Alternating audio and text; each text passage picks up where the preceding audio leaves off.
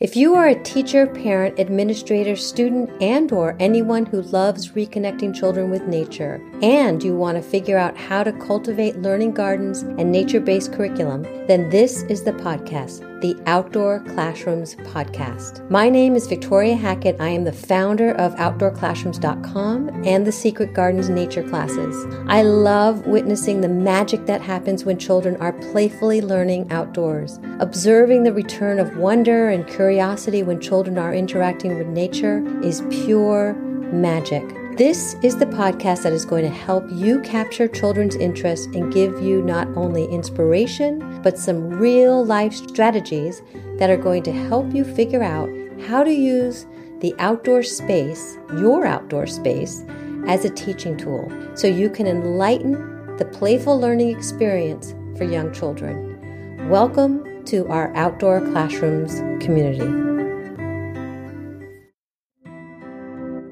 There! We are here today talking about three approaches to teaching outdoors. My name is Victoria Hackett. I'm the founder of OutdoorClassrooms.com. My garden story started when I was a parent at my children's elementary school, spearheading the transformation of an old, desolate courtyard into a children's garden and outdoor classroom. Who knew that this experience would change my whole philosophy of education? It's been fascinating hosting this podcast and really learning from so many of you and their different approaches to outdoor classrooms. So I thought I would spend a little bit of time talking about those approaches and how they are all very different, yet also very similar. And so there are three different approaches to teaching outdoors that I have found so far. And the first approach is the forest school approach. The second approach is the outdoor classrooms approach. And third approach is the farm school approach. So I just want to take a moment today to really ask you the question Have you ever thought about what are those differences between the, these different approaches to teaching outdoors? Because many of the folks that I have interviewed, some have been completely on farms, some have been a little bit of both, some have had access to a forest and also access to an outdoor classroom. Wanted to talk a little bit today about those differences and also how there's not one exclusive and that they can, many of these approaches can overlap with each other and take the elements from from each other. But I wanted to really help define and clarify what these approaches are and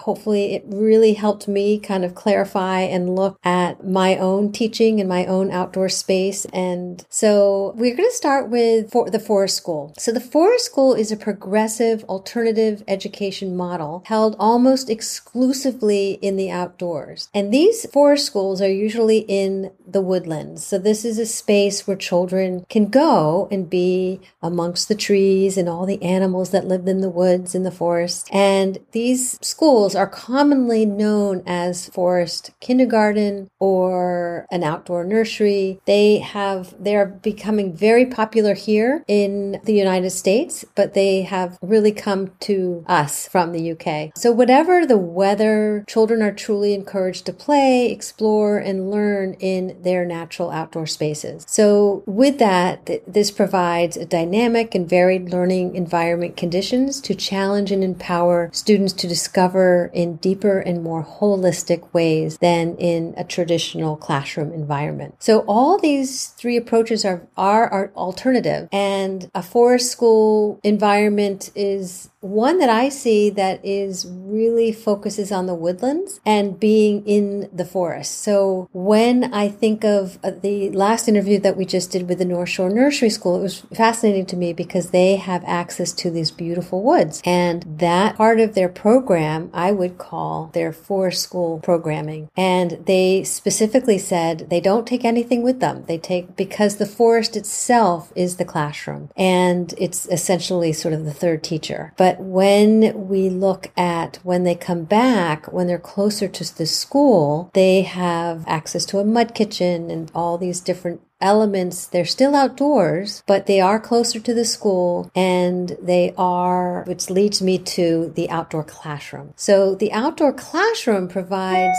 very similar characteristic, but it's more so an opportunity for children to natural environments, but also human created characteristic of the environment, which leads to me, I have come up with the different four types of gardens and this is a little bit of a mix of everything, but not necessarily a huge focus on one or the other. It's just sort of a, a flavor. Again, four types of gar- gardens inc- include the gardens that feed, gardens that attract wildlife, gardens as outdoor learning stations, and gardens for art and beauty. So when I'm designing an outdoor classroom, I take those four different types of gardens and I think, okay, how can I incorporate this into this space? So I have a little bit of wildlife, but it's not that we are completely enmeshed in the forest and and that type of programming. So that's the outdoor classroom. When I think of farm school, because then I've also interviewed a lot of people that are their school is on a farm and it's delightful and what they can do there is very different than what I can do in my outdoor classroom. They are amongst barns and farm animals and farm life. They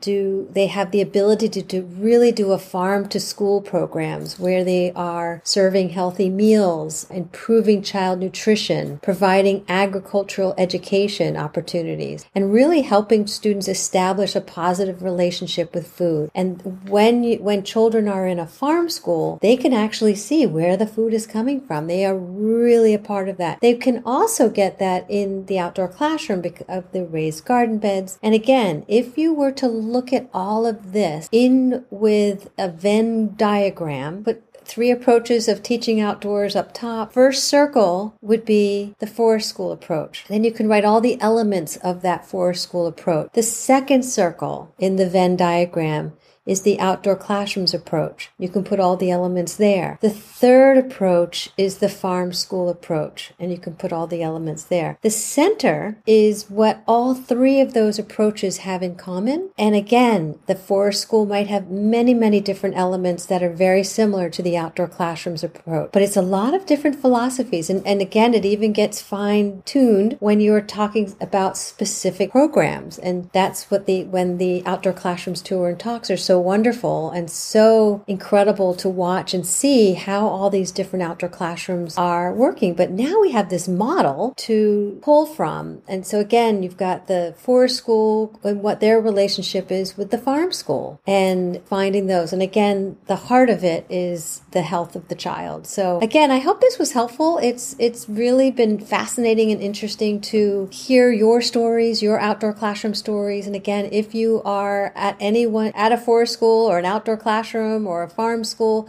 I would love to have you on the podcast and have you share your story and come join us in our community. So, again, thanks for joining us for this Minnesota. See